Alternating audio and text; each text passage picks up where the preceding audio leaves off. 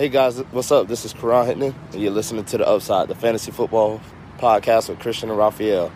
It's going to be a great session. Make sure you guys continue to tune in for more.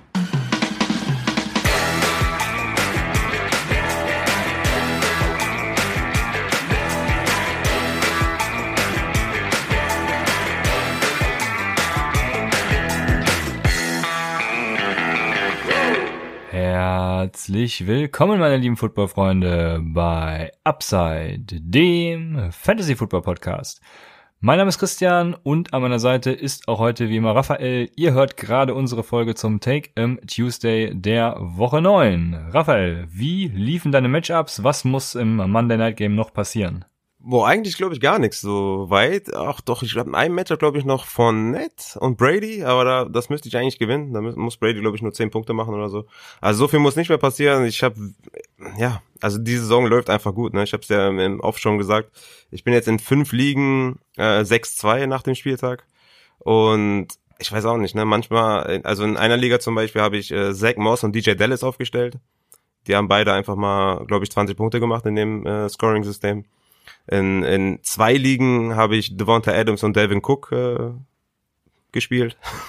Und ähm, dann auch noch in denen, wo ich Devin Cook oder Adams nicht habe, habe ich auch noch DJ Dallas und äh, also ja, ich weiß nicht. Also es läuft einfach so gut und ähm, keine Ahnung. Es ist, es ist, weißt du, wenn du in so einem Fluss bist und irgendwie alles, ja. alles gelingt, dann kann dir nichts passieren. Und ey, ich sag dir, ich sag dir, ne, wenn ich dieses Jahr wieder nur eine gewinne, ne, und drei Finals verliere, dann flippe ich vollkommen aus. Also das Ziel ist einfach, ne, das gilt auch übrigens an alle, ne, es ist total egal, ne, was für einen Rekord ihr habt oder wie ihr in die Playoffs gekommen seid, ob ihr die meisten Punkte habt, ob ihr keine Ahnung was gemacht habt. Wenn ihr die Championship nicht holt, dann ist alles egal, ne? Und da, das regt mich jetzt schon auf, ne, dass ich, dass, ne, dass das das Endziel ist. Und ich hoffe einfach, dass ich diese, dass ich wenigstens so drei, vier Ligen gewinne, weil ich, ja, ich bin da schon gut aufgestellt und hoffe, dass es dann auch reicht am Ende. Jetzt stelle ich mir natürlich die Frage, ob es Sinn macht, ein Ligensystem einzuführen oder ob die, die Playoffs sind aber schon ein wichtiger Bestandteil, oder? Ja, schon mega, ne? Wenn du dann Halbfinale Head-to-Head hast und dann im Finale, das ist schon geil. Ich meine, ja. man, man könnte überlegen, dann irgendwie den mit den meisten Punkten am Ende der Saison zu küren, aber das nimmt so ein bisschen dieses Matchup, ähm, weißt du, diesen Charakter ja, das so ein genau. bisschen weg. Genau. Ja, ich bin leider nicht in sechs Ligen so gut wie du, aber immerhin auch in vier Stück. Ansonsten ist es bei mir sehr ausgeglichen, muss ich sagen. Bei uns, bei uns in der Dynasty äh, werde ich wahrscheinlich heute irgendwie wieder verlieren. Das geht mir am meisten auf den Sack, ne? Stehe irgendwie dann weiterhin mit den, mittlerweile sind es nur noch die drittmeisten Punkte oder so.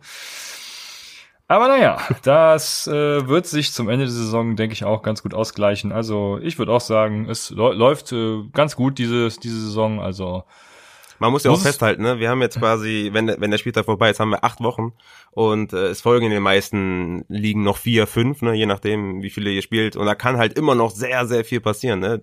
Es kann natürlich auch unglückliche Zusammenstellungen kommen, dass ihr diese Woche vielleicht Hopkins in, in bei hattet und äh, ne, das nicht kompensieren konntet und hin und her. Also da kann immer viel passieren, ne? macht euch keine Sorgen. Selbst wenn ihr jetzt irgendwie drei, fünf seid oder so, ist es noch alles drin, definitiv. Ne? Ja. Ja, in meiner Home League, da bin ich tatsächlich äh, mit, mit Hopkins, boah, wen habe ich denn dabei? Äh, ich, Edmonds, James Robinson, Hopkins und noch irgendeinen. Und äh, ich bin mit den zweitmeisten Punkten, äh, mit den zweitwenigsten Punkten gewinne ich tatsächlich mein Matchup gegen den mit den wenigsten Punkten. Also schöne Grüße an meine Home League. Die fucken sich, glaube ich, alle richtig ab. Geil. Aber ja, geil. Ich habe ich hab ja zum Glück dieses Jahr keine Home League, Gott sei Dank. Das, das entlastet mich auch ziemlich, weil das, da habe ich immer viel Nerven reingesteckt, weil ich will ja jede Liga gleich behandeln. Und das hat mich am Ende nur noch gestört, diese Home Leagues, äh, wenn Leute, weißt du, so nicht mal draften richtig und dann irgendwie ein anständiges Team haben oder so. Das hat mich immer total genervt oder nicht auf Trades ja. eingehen oder Waiver nicht setzen und so gar nicht äh, sich kümmern um die Teams und Gott sei Dank dieses Jahr nicht. Aber ähm, zum Beispiel in unserer Home Dynasty, äh, da ne, war ich jetzt diese Woche auch. Ne, Hopkins war nicht da, DJ Chuck war nicht da, Aaron Jones verletzt, Joe Mixon verletzt. Also ne, da kannst du halt auch mal ein Matchup verlieren. Ja. So ist es. Ja, sehr schön. Dann kommen wir, ich muss erst sagen, wer bei Week hat. Und zwar in Woche 9 sind das die Cincinnati Bengals, die Cleveland Browns, die Los Angeles Rams und die Philadelphia Eagles. Und ein paar Injuries sind natürlich wieder passiert am Wochenende. Allen voran Jimmy Garoppolo als Quarterback, der hat Knöchel. Dafür kam Nick Mullins rein. Ich habe das Spiel nur in der Konsens gesehen. Ich weiß nicht, ob das äh, die offizielle Version ist oder ob das tatsächlich so gewesen ist. Also keine Ahnung. Sollte, ich habe es ja gesehen, sollte die offizielle Version sein. Ähm, der ist dann rausgehumpelt und wurde dann ersetzt. Ja, okay. Und Nick Mullins hat dann mal eben, glaube ich, drei Touchdowns aufgelegt oder so oder zwei. Also der hat auf jeden Fall dann das Ruder ein bisschen umgerissen und wurde dann am Ende nochmal spannend. Und Ayuk hat wenigstens nochmal einen Garbage Time Touchdown gemacht und hat damit sein Fantasy Day gerettet. Aber es war, glaube ich, wirklich eine, eine Verletzungsgeschichte. Dann habe ich auf Running Back noch Kenyon Drake. Das soll wohl nichts Ernstes sein, wurde heute, ja, kam heute per Push-Nachricht. Ansonsten hab natürlich die üblichen Verdächtigen im Blick. Also Christian McCaffrey sollte jetzt wiederkommen. Nick Chubb wahrscheinlich noch zwei Wochen out oder zwei, drei.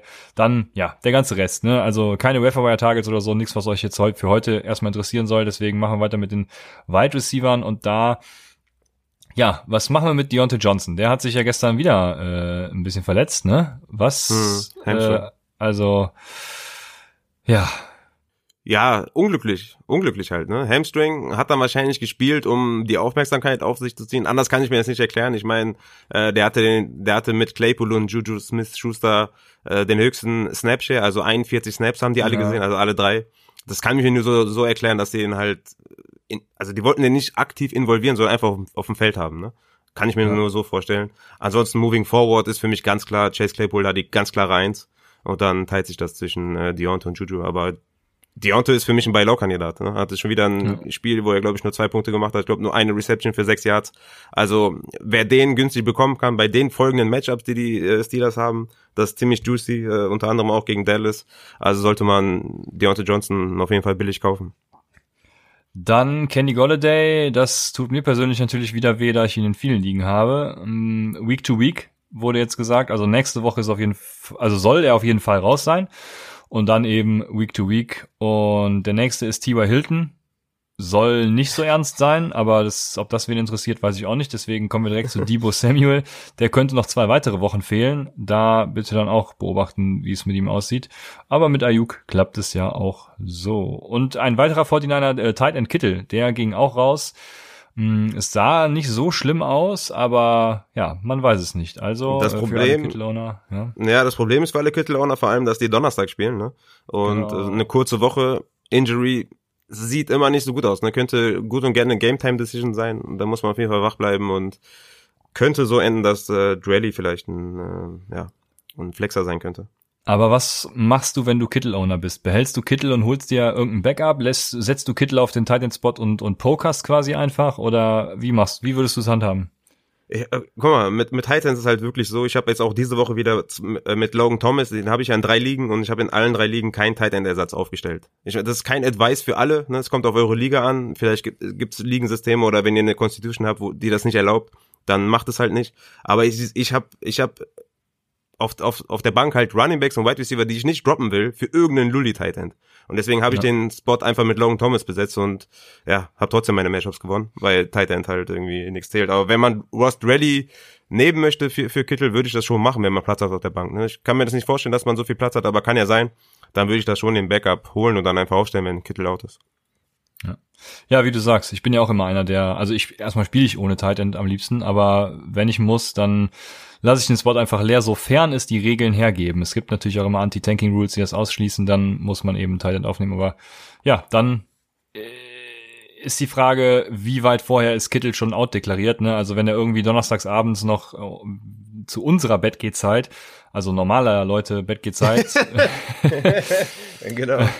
ohne Schichtdienst oder was auch immer, ähm, nicht outgeruht ist, dann denke ich, wird die Constitution auch kein Problem mit haben. Also einfach aufstellen und dann im Notfall ja, äh, drauf ge, gedingstet. Ähm, und dementsprechend, so machen wir das. Jetzt kommen wir zu den Takeaways. Wir, ja, lass mal ein bisschen schneller durchgehen.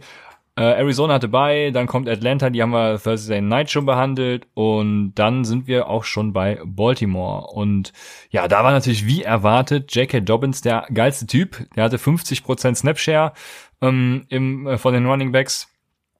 Und ja, äh, wollen wir zum Ba- Backfield noch irgendwas sagen oder? Ja, klar. Also äh, J.K. Dobbins ist natürlich ein super Running Back, passt super in die Offense.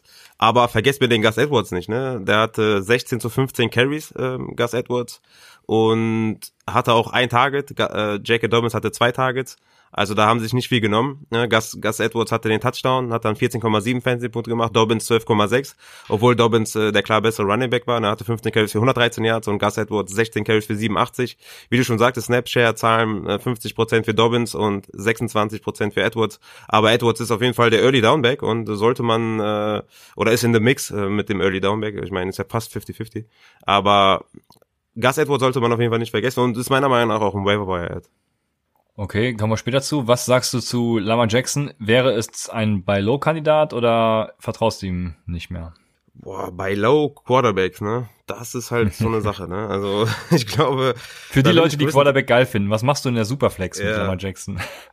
Ja, in der Superflex kann man den, ja, bei Low, klar, ne, warum nicht? Ich habe da schon, ja, es, es sah in den letzten Wochen nicht so geil aus, ne, klar, ich meine, der hatte seine Höhen und Tiefen, aber hatte auch seine 25 und 28 Punkte Spiele gegen Washington und gegen Philadelphia. Ne? Also Upside ist immer da. Ähm, von daher würde ich den schon bei kaufen. Ne? Ich meine, Matchups jetzt Indianapolis Colts, dann ähm, New England, Tennessee und Pittsburgh die nächsten vier Spiele. Also könnte leichter sein, ist jetzt nicht äh, so sexy, aber dann in den Playoffs hat er Cleveland, Jacksonville und die Giants. Also von daher bei Low, Lamar Jackson, wäre ich dann in Superflex schon dabei, in One QB eher nicht, weil das streamst halt. Ja. Sehr gut. Und natürlich muss man die Frage stellen, ob er Mark Andrews mittlerweile eigentlich auch mal droppen kann. Mark Andrews droppen auf gar keinen Fall. Also ähm, der hat immer Upside zu einem zu einem äh, Nummer 1 Tight End und ähm, ich würde einfach dran festhalten. Wie gesagt, das Matchup war jetzt auch nicht so geil. Dann ja, wie gesagt, in den Playoffs ist das einfach so juicy. Ähm, die Baltimore Spieler, ich finde auch zum Beispiel Hollywood Brown ist zum Beispiel auch einer, wo ich sage, kann man mal günstig kaufen kann man mal auf die Flex packen für Upside. Und wie gesagt, End of Season Schedule ist ziemlich schön bei den Baltimore Ravens. Ja, also würdest du auch raus sein, wenn ich sage, zum Beispiel, ich hole mir einen Tight End mit einem guten Floor. Boah, wen haben wir da im Moment zum Beispiel? Ähm, Darren Waller, Darren Waller einfach. Also okay. Mark Andrews für Darren Waller ist Hättest du lieber die eine, Upside oder? Ja, ja ist, ist, ist für mich eine Range, ist für mich eine Range, weil das sind beides für mich äh, Top 5 Tight Ends. Ich, ich sehe ich sehe ein bisschen mehr Upside bei Mark Andrews aufgrund aufgrund der, des Touchdown Upsides. Ne? Ähm, Waller hat auch ein vernünftiges äh, Rest of Season Schedule, aber ich wäre da glaube ich eher bei Mark Andrews. Okay, dann brauche ich den Rest ja gar nicht mehr fragen. Sehr gut, hätten wir das auch geklärt. Dann nach Baltimore kommt der Buffalo und ja, die waren, ja, war, war halt auch ein Spiel, ne? Wie gesagt, das Wetter hat da viel beeinflusst, obwohl es gar nicht geregnet und geschneit hat, so wie ich das sehen konnte. Mm, aber hat eben zu den Running Back Performances geführt, die man erwarten konnte. Äh, Zach Moss war dabei übrigens das erste Mal auch Leadback vor Devin Singletary. Also ihr müsst einfach Upside hören, dann, dann wisst ihr, dass Moss, äh, dass wir Moss genommen hätten. Aber ja. Ja. Ja, genau. Ich, ich hatte Moss auch in den Rankings vor Singletary, darauf bin ich sehr stolz. Übrigens, die, die Rankings, ne, das haben immer noch nicht alle mitbekommen. Ich habe wieder Fragen bekommen ähm, zu den Rankings, wo, ob man da Patreon sein muss. Nein, das ist völlig kostenlos und äh, ergötzt euch unserer, ähm, wie sagt man, dass wir so nett sind und euch das kostenlos zur Verfügung geben. Also ist alles umsonst, ne? Ihr könnt das immer abrufen und ist alles völlig kostenlos auf Patreon. Äh, ist einfach nur unsere Plattform, wo wir es hochladen. Genau, Zach Moss, äh, 31 Snaps, Devin Singletary 28 Snaps, also ja, outsnapped. Ähm, jetzt nicht äh, ne, sehr viel, aber immerhin. Carry-wise war das ein 50-50-Split, ne? 14 Carries mhm. für Moss, 14 Carries für Singletary. Ähm, Moss hat halt den Touchdown gemacht. Moss hat übrigens auch äh, Inside 10 vier Touches gehabt und Singletary 0. Ja. Und das daran, ist das Wichtige, finde ich, ja. Genau, das ist das Wichtigste, äh, das Wichtige daran und deswegen, also Rest of Season ist Moss für mich derjenige, den man ownen muss und Singletary ja. ist halt wirklich also sobald er ein gutes Spiel hat, müsste den verkaufen. Ich weiß nicht, wann das kommen soll, weil das war jetzt quasi, das war jetzt halt sein Upside, ne? 14 Carry, 86 Yards, 10 Fantasy-Punkte.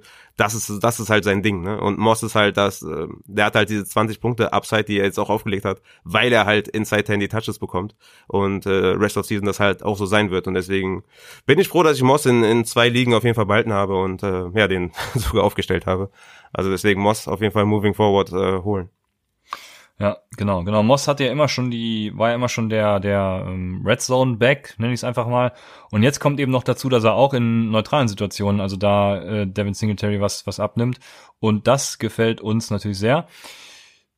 Dann machen wir weiter. Carolina war auch am Donnerstag schon Chicago. Und da stelle ich mir die Frage, was machen die Bears auf Quarterback? Adrian Frank hat ja heute schon gesagt, von wegen, äh, selbst Mitchell Trubisky kann da jetzt kein Downgrade mehr sein.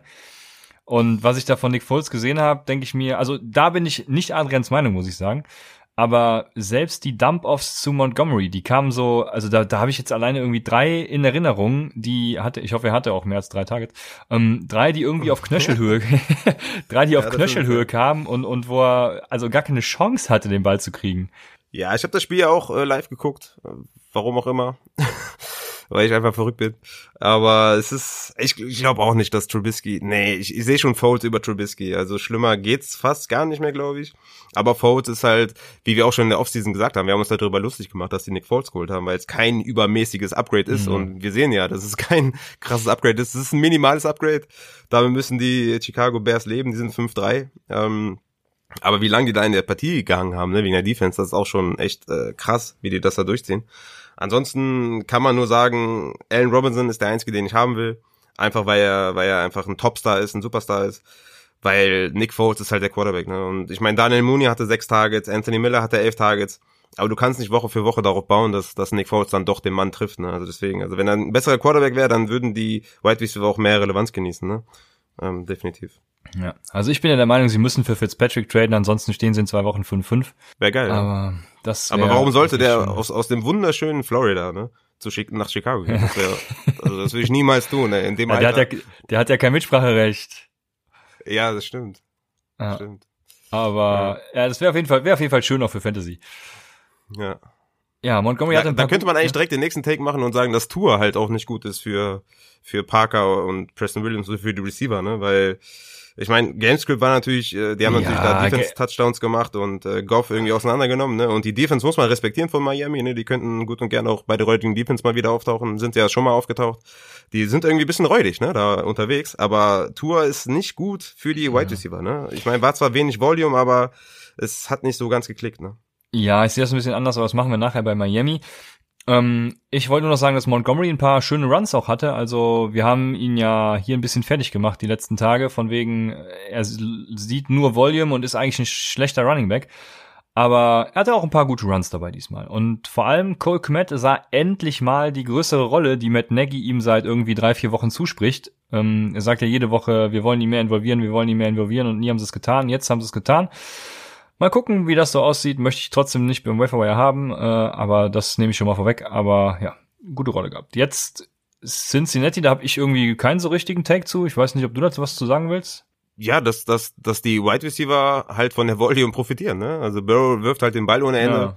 Und ähm, ja, 17 Fantasy-Punkte für Boyd, hatte sieben Targets, Higgins neun Targets für 12 Fantasy-Punkte, 78 Yards. Odin Tate hat auch wieder was gesehen, der ist ja auch ein super athletischer Typ. Äh, sieben Targets, sieben Receptions, 65 Yards, 10 Fantasy-Punkte. Wenn AJ Green getradet werden sollte, der übrigens 62 Snaps gesehen hat, damit die meisten aller Wide Receiver, wenn der getradet werden sollte, könnte man Odin Tate auch von Waiver holen. So will ich nicht unbedingt noch den vierten äh, Wide Receiver von den, von den Bengals. Aber interessant, dass AJ Green so viel auf dem Platz steht, aber hat diese Woche halt nicht die, nicht, nicht das Volume gesehen. Aber Boyd und Higgins sind every week Starter. Ja, glaubst du, da passiert noch was? Also die müssen ja, die Trade Deadline ist doch der 3. November. Wer weiß. Ich weiß es nicht. Vielleicht, äh, ne? ich weiß nicht, wie das da läuft in, in der NFL mit den Vorgesprächen, ob die da Vorgespräche führen dürfen. Ähm, keine Ahnung. Also schau, schau, ja. einfach schauen. Würde Sinn machen auf jeden Fall. Also wenn die Folge rauskommt, dann sind noch ein paar Stunden und dann ist die Trade dann auch vorbei. Also ich glaube morgen, also Dienstagabend deutscher Zeit ist dann äh, genau 4 4 p.m. Äh, Eastern Time ist die Trade Deadline. Mal gucken. Bisher ist ja wirklich noch noch wenig passiert. Also ein paar Defense Leute Defense äh, könnt beim IDP Podcast dann gerne mal vorbeischauen, aber ja, für Fantasy, für, für Offense Fantasy bei uns noch nicht so viel passiert. Mal sehen. Mhm. Dann haben wir Cleveland und die hatten auch mit dem Wetter zu kämpfen, was im Endeffekt sogar noch schlimmer war als dann im Endeffekt in Buffalo. Ähm, Rashad Higgins hat eins zu eins die Rolle von OBJ übernommen. Landry hat aber mehr Targets gesehen und sah eben auch dann besser aus. War ja auch klar eigentlich, also dass er die Nummer eins ist, war, denke ich, unbestritten. Ja, beim das hört sich voll geil an, wenn du sagst, Rolle übernommen. Das hört sich voll so, voll gut an. Ja. War im Endeffekt dann ein, eine Reception für 14 Yards. Ja, gut. Ich sag ja, hat die Rolle von OBJ übernommen.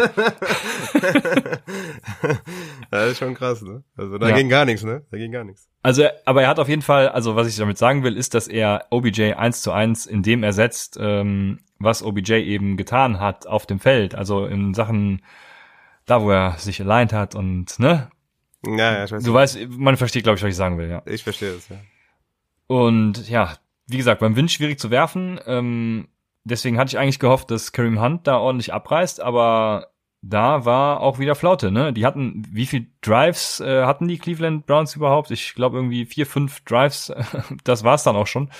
Äh, gab wenige Plays, aber gut, kann man trotzdem ein bisschen mehr reißen, ne? Ja, 16 zu 6 für Las Vegas Raiders, das ist auf jeden Fall ein High-Scoring-Game, so wünschen wir uns das. Das hätte auch mhm. gut und gerne das Sunday Night Game werden können. Ja, ja, ja, klar. Ja, gut, besser als das, naja. war, war schon lustig äh, gestern Nacht. Aber Hand, ja, Hand braucht Chubb, sonst äh, bringt er die Leistung nicht. Ähm, ich bin gespannt, wenn Chubb wiederkommt, ob das dann wieder so wird wie, wie davor, ne, dass Chubb halt das meiste Rushing Volume sieht und, und Hand dann wieder mehr im Receiving Game. Der sieht ja relativ wenig, beziehungsweise nicht so viel, wie man gedacht hat. Ne? Als Chubb out war, dachte ich, okay, der ist ein Three-Down-Back und every week 25 Touches. Aber so ist es nicht gekommen. Äh, vielleicht braucht er da Nick Chubb an der Seite. Ansonsten, ja, du hast schon gesagt, ne, elf Targets für Higgins, nur vier Receptions für 52 Yards. Ist ein Floor-Spieler, Jarvis Landry auch äh, Rest of Season für mich ein Floor-Spieler. Aber mir fehlt halt das Upside, weil die komplette Offense halt äh, Low Volume ist und Low Pace und Baker Mayfield ja. und will ich nicht viel mit zu tun haben. Ja. Übrigens gerade eine Meldung reinbekommen. Jaguars Coach Doug Marone says Minshew will likely be inactive this week. Das ist ja auch äh, eine News, die wir vergessen haben bei den Quarterbacks. Ja, Minshew, den ich in der einzigen Superflex äh, habe, die Spiele in der Vampire League und ja, blöd. Naja, machen wir weiter mit Dallas. Du hast das Sunday Night Game angesprochen und Dallas war halt Dallas. Pff, ja, der, ja, da lief nix. Ja, die haben, das ist, war sehr lange unentschieden, beziehungsweise die, die, die Cowboys haben recht lange auch geführt. Ich glaube zur Halbzeit sogar geführt, wenn ich ja. mich recht erinnere. Wie gesagt, war letztes Was nicht an den Cowboys lag. das war schon echt crazy. Und ähm, ja, Carsten Wentz äh, er hat nicht geliefert, aber nicht aus den Gründen, die du genannt hast, Christian. Und auch nicht, er hat nicht geliefert, so wie ich das gesagt habe. Aber er war einfach nur schlecht. Er war wieder richtig cool unterwegs. Er, er, ja. er, war nicht so nach dem Motto, okay, gut, wir führen jetzt mit 20 Punkten, machen wir mal nix. Sondern er war einfach schlecht. Äh, muss auch mal sein. Aber es, äh, ich habe immer noch Vertrauen, dass er in Superflex mir ordentlich äh, Punkte liefert. Ansonsten Boston Scott, ähm, hatte 15 Carries und 70 Yards und sah richtig geil aus, hat aber leider keinen Touchdown und wenig Receiving Work, wie so üblich gegen die Cowboys, hat, hat's ja in den Startset gesagt, aber dass er keinen Touchdown gemacht hat, tut natürlich weh. Aber man muss hervorheben, Travis Fulgham, aber wir, wir waren jetzt bei Dallas, ne? Egal, ich bin jetzt beim Matchup, scheiß drauf. Travis Fulgham ist ein Superstar. Aber jetzt können wir weitermachen, weil ich glaube, moving forward ist halt sch schlecht mit dem Quarterback-Play. Ne? Wenn Andy Dalton zurückkommt bei den, bei den äh, Cowboys, sollte es wieder ein bisschen besser werden mit Gallup und Lamb und Cooper. So kann man die quasi nicht spielen. Ne? Ja, so ist es. In Denver war Philip Lindsay mal wieder viel geiler unterwegs als Melvin Gordon. Ähm, ich frage mich, wann auch das die Coaches endlich mal sehen.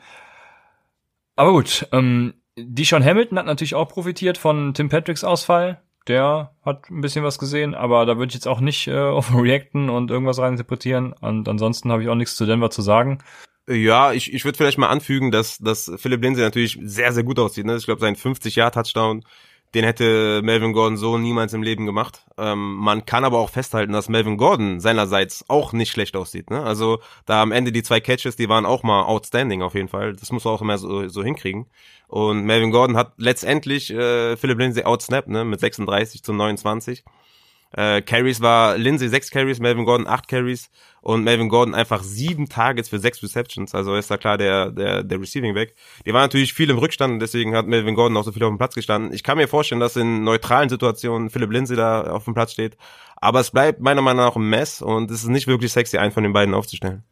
Ja, sie werden noch auf den Trichter kommen, dass Philip Lindsay da äh, die Leadback-Rolle beanspruchen sollte. Dann kommen wir zu Detroit. Kenny Golladay, haben wir schon gesagt, ist out oder war auch schon out. Null Punkte hat er mir in vielen Ligen gebracht. Marvin Jones hat das Beste rausgeholt, ne? Der war eine ganz gute Option. Und auch, oh wei, wie heißt er mit Vornamen? Ähm, Hall. Äh, Hall Marvin. ist, äh, danke, äh, Marvin. Es gibt nämlich auch noch, glaube ich, Emmanuel, ne? Ähm, Marvin hat auf jeden Fall, äh, ja, auch ich denke, er wird moving forward, wie du jetzt schon öfters gesagt hast, äh, Kenny Golladay ersetzen, weil Quintus Cephas war wieder nicht im Kader, muss man dazu sagen. Ich verstehe nicht warum. Ähm, die Lions werden wahrscheinlich näher dran sein und werden wissen warum. Aber ja, ähm, Marvin Hall und Marvin Jones, mal sehen. Was sagst ja, du ich dazu? bin ziemlich überrascht. Ich bin ziemlich überrascht, weil normalerweise war bisher so, wenn Conny, Kenny Golladay nicht gespielt hat, hat Marvin Jones äh, ja so gut wie nichts gemacht, nichts auf die Reihe bekommen, weil er dann die Nummer 1 Aufmerksamkeit bekommen hat. Jetzt hat er es mal wieder hin, hinbekommen. Letzte Woche schon Touchdown gemacht. Ich wäre jetzt nicht übertrieben aufgeregt nächste Woche, wenn es um Marvin Jones geht. Oh, ist ein desperate äh, Wide Receiver Play für mich, so Wide Receiver 4 oder so. Also ich bin da nicht aufgeregt, weil es einfach in der Vergangenheit nicht so gezeigt hat, wenn er ganz alleine da auf dem Platz steht. Aber vielleicht mal kurz zum Backfield. Ähm, wie bitter ist es eigentlich, wenn Carrion Johnson dann den äh, Receiving Touchdown macht? das ist richtig, das ist richtig schlimm. Ne? DeAndre Swift mit 38 Snaps, Adrian Peterson mit 12 Snaps und Carrion Johnson mit 11 Snaps. Und ähm, ich, ich verstehe es nicht. Ne? Ich kann es nicht verstehen, wie man aus der, wie, warum man daraus so ein Mess macht. Also ja. Carrion Johnson ist ja kein schlechter Running Back, ne? Also, dass man dem so gar nichts mehr gibt, verstehe ich sowieso nicht. Aber dass Adrian Peterson dann derjenige ist, der Swift halt so wehtut, vor allem bei den, bei den Carries, das kann ich halt nicht verstehen. Ne? Swift hatte sechs Carries und drei Receptions, also neun Touches für vier Fantasy-Punkte. Und das ist genau das Problem, weshalb ich Swift nicht vertrauen kann als Running Back 2, weil er, weil das Volume einfach nicht da ist und, und die Lions einfach nicht darauf setzen. Und deswegen ist es halt, ist das einfach, ist es einfach echt Absturz. Ne? Ja, also zum Backfield hast du, denke ich, alles gesagt, das passt. Mmh dann äh, würde ich noch gerne TJ Hawkinson erwähnen, weil der ist meines Erachtens der wertvollste Laienspieler, wenn Kenny Golladay out ist. Der hat ja. auch gestern wieder, ah, jetzt lass mich lügen, ich habe es nicht offen, zehn ähm, Targets, glaube ich, gesehen. Zehn Targets, habe. sieben Receptions, ja, 65 genau. Yards. Ja, also ja, bei Hawkinson läuft's dann. Marvin Jones hatte ich tatsächlich gestern in einem Lineup Optimizer im DFS drin und dachte mir, nee, den stellst du auf gar keinen Fall auf, der bringt doch nie was. Manchmal äh, sollte man einfach auf die äh, auf die Optimizer und die ganzen Zahlen und so vertrauen, aber äh, gut, ich bin da bei dir und sehe da auch in den nächsten Wochen, also ich würde mir das Ganze erstmal angucken, jetzt nicht overhypen da, was Marvin Jones geleistet hat. Dann kommen wir zu den Green Bay Packers und ja, da gibt's auch eigentlich wieder nur zu erwähnen, Adams, Williams und Tonyan, das sind so die einzigen Konstanten bei Green Bay im Moment. Und Marcus Waldes Scantling, was den Snapshare angeht halt, aber sonst eben nicht. Also ist halt da, Max Waldes Scantling ist da, aber ansonsten, ja, Adams, Williams, Tonyan macht schon Spaß, ansonsten eben auch nicht. Das ist richtig. Devonta Adams ist ein Biest und ja, wissen wir alle schon und ähm, wie gesagt, der Devonta Adams, Devin Cook ähm, Station zwei Ligen war auf jeden Fall sehr, sehr nice. Ja, ja das, ja, alleine Devin Cook, der, ja, mh muss, ich spiele ja auch bei uns in der Dynasty. Aber darf ich, ja, darf ich ja jetzt, dürfen wir nichts sagen, weil wir sind noch nicht bei M. Ja, so ist es. Du hast es erfasst. Ja, genau. Hab ich ich habe ja schon zweimal jetzt den Fehler gemacht und du hast ja auch eiskalt mich auflaufen lassen, deswegen äh, wir ja. machen das hier nach Alphabet, das ist wichtig. Genau, uns wurde mal ganz zu Beginn gesagt, als wir gestartet sind, wir müssen strukturiert vorgehen und das äh, tun wir hier. Äh, ich finde es ja besser, wenn wir Matchup-wise vorgehen. Vielleicht ja, man das, muss man da eine Umfrage mal starten. Okay, ne, nehme ich als äh, Feedback mit auf. Werden wir für nächste Woche mal überlegen. Also jetzt noch sind wir bei äh, Team Abbreviations, also Teamabkürzungen. Houston, wir wurden nämlich auch gefragt, warum denn, was war's? Las, Las Vegas oder so? Warum, ich weiß nicht mehr genau, was es war, warum Las Vegas vor Los Angeles kommt. Genau, nee, nach Los Angeles kommt, weil wir natürlich LA vor LV haben. Das nur äh, am Rande. Dann sind wir bei Indianapolis und da ist meine Frage an dich, ist Jonathan Taylor Fantasy tot? Boah, Fantasy tot ist hart, ne? Also es ist schon echt erschreckend und echt crazy, dass er da, dass er da so wenig sieht. Ne? Also Snapshare hatte Jordan Wilkins auch 39 äh, Snaps, also klar der Leader. Jonathan Taylor 26, Naheem Heinz 16. Und dass Jonathan Taylor da outcarried wird, auch mit 20 zu 11 äh, gegen Wilkins, also das hätte ich so nicht erwartet. Ne? Ich habe jetzt echt gedacht, nach der Bye wird das ein richtiges Boom-Game für Jonathan Taylor. Ich war mir ziemlich sicher. Aber moving forward ist das, äh, warum sage ich das eigentlich heute so oft? Ich weiß es nicht. Irgendwann habe ich das wahrscheinlich gehört und dachte mir, ey, geil.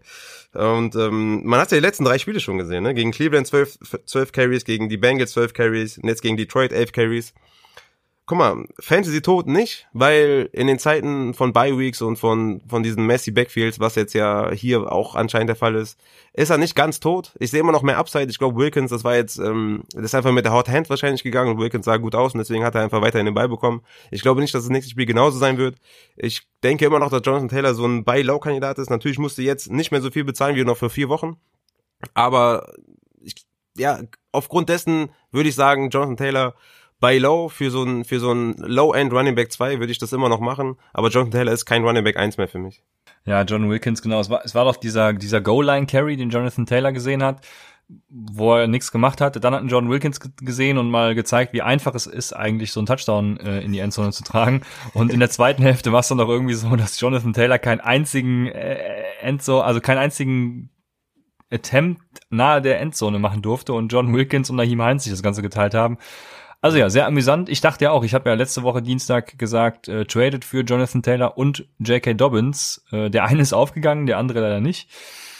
Also ja, ähm, schwierig. Ich, ja, was macht man mit ihm, ne? Also halten einfach. Ich würde da jetzt auch nicht ja. irgendwie äh, verkaufen, kannst du wahrscheinlich jetzt nicht und alles andere ist Schwachsinn. Ja, also so mit Running Back 2 zum Beispiel meine ich so ein Lindsay und Gordon zum Beispiel, also eine von den beiden würde ich auf jeden Fall abgeben für Jonathan Taylor. Ähm, Daryl Henderson zum Beispiel, der jetzt auch wieder Leadback war und, und äh, das äh, Backfield angeführt hat, auch in Snaps, würde ich auch abgeben äh, für, für den Jonathan Taylor. Also so die Region. Ne? Ich würde jetzt hm. zu, vielleicht sogar auch ein Clyde Edwards Hilaire, bin ich mir noch nicht ganz sicher. Das wäre wär close, aber ich sehe so Clyde Edwards Hilaire, Jonathan Taylor so in einer Range ungefähr. Und das wäre so, ne, so dieses, ja, mit Running Back 2 so. Ja. Ja, was die Wide Receiver angeht, ist Zach Pascal weiterhin, würde ich sagen, die beste Floor-Option mit Michael Pittman, der jetzt noch nicht so viel gesehen hat im ersten Spiel nach seiner Verletzung. Kommt dann wahrscheinlich noch die Upside dabei. Also Waferwire Target Michael Pittman. Wir wurden im Discord gefragt, ob man das Wenn hätte vor dem Spieltag machen müssen. Und jetzt wissen wir nein, man kann es auch durchaus jetzt am Mittwoch noch machen. Kommen wir wahrscheinlich später zu. Aber genau, kommen wir später zu. Richtig. Ich, jetzt habe ich meine halt, Regel selbst gebrochen. Ne? Ist halt bitter, ne, wenn du 41 Punkte machst ne, und Philip Rivers wirft drei Touchdowns und dann die das Outcome von den Wide Receivers sind 5,9 Fantasy Punkte, 4,9 Fantasy Punkte, 1,9 Fantasy Punkte, 1,1 Fantasy Punkte. Also, ne? Das ist halt äh, ja, Colts. Halt. ja, genau.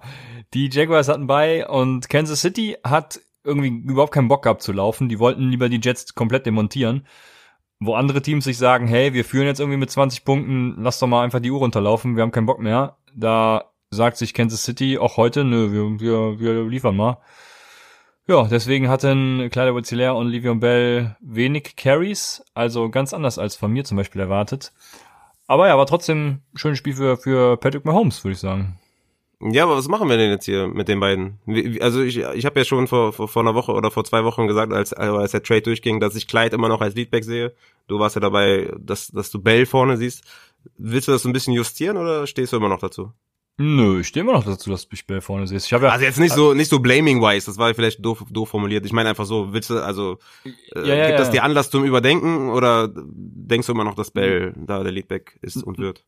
Nö, ich denke das immer noch. Ich habe ja, also am Samstag, nee, wann war, äh, doch, Samstag kommt unsere Folge raus, am Freitag habe ich gesagt, dass ich glaube, es wird 50-50 jetzt diese Woche und ich glaube jetzt, je, also je mehr Wochen kommen, vor allem nach der Bye Week, äh, ich glaube, Livion Bell hat da die Nase vorn. Ja, beide, beide hatten ja neun Touches, ne? Clyde Edwards neun Touches, Bell neun Touches. Clyde hatte 33 Snaps und Livion Bell 17, also da war er ganz klar vorne. Ähm, über die letzten zwei Wochen hatte Clyde Edwards sieben Targets und Bell drei Targets. Und das Snapchat war 51 zu 29. Also immer noch ganz klar für Clyde Edwards Ist jetzt halt die Frage, wie wird's weitergehen, ne? Und ja, ich bin immer noch dabei, dass ich Clyde noch vorne sehe, bis ich halt das Gegenteil sehe, sage ich jetzt mal so ganz doof. Ähm, aber ist keine geile Situation, ne? Also ich glaube, Bell hat ja dieses, ja, ist einfach diese, diese Zeiten von diesen Messi Backfields, ne? Ich meine, ja. das ist eine High Power Offense. Man dürfte eigentlich davon ausgehen, dass beide Running Backs viel sehen, weil sie, weil sie vier punkten. Aber ja, wenn Mahomes dann die ganze Zeit wirft und jeder Ball kommt an, dann müssen die halt auch nicht viel laufen. Aber ich denke, dass immer noch das Kleid vorne ist. Okay, dann haben wir die Los Angeles Rams. Da weiß, weiß ich gar nicht, was ich sagen soll. Also, Goff hat auf jeden Fall viel geworfen. Cup hatte zehn Receptions aus 21 Targets, das musst du dir mal reinziehen. Das sind elf Würfe, die scheinbar nicht so gut waren. Ich habe bei PFF leider noch nicht gecheckt, wie viele droppable waren, ähm, äh, catchable. Aber ja, 10 aus 21 und Jared Goff sah nicht so gut aus. Ja. Das ist richtig. Wie so oft, ne? Also Goff ja. ist halt auch der durchschnittlichste Quarterback, den es gibt. Das ist auch der ne, diese Diskussion hier, Quarterback Matters, ne, das ist genau Prototyp dafür, ne, der andere wäre wahrscheinlich noch Jimmy Garoppolo, die ohne ihre Playcaller halt gar nichts machen würden, also die würden ja nicht mal einen 5-Yard-Pass irgendwie zustande bringen können, ne, ohne, ohne das geschemt zu bekommen, weißt du, dass, dass er sagt, hier, du hast jetzt, du hast eine Hot Route und dann hast du hier noch, ne, den und den, guck, was du machst, so, ohne diese Ansage würde der gar nichts auf die Reihe bekommen, deswegen ist das echt crazy bei denen. 61 Passversuche hatte Jared Goff, 61 Passversuche, also, es, äh, es ist komplett crazy. Ja. Das ist echt crazy. Aber meine Wide Receiver, Woods und Cup sind halt, ja, irgendwie trotzdem Floor-Spieler beide, ne? Ich tue mich immer ein bisschen schwer, die zu ranken, weil die halt ähnliche Snap-Share, Snap-Share-Zahlen haben und ähnliche Target-Share-Zahlen. Deswegen habe ich die beide immer so auf zwischen 18 und 22 auf der Wide Receiver Position, weil da immer was passieren kann. Ähm, aber das Backfield ist, glaube ich, ein bisschen interessanter. Ne? Das, ähm, ich meine, Daryl Henderson war zwischendurch out und hatte trotzdem 18 ja. Carries.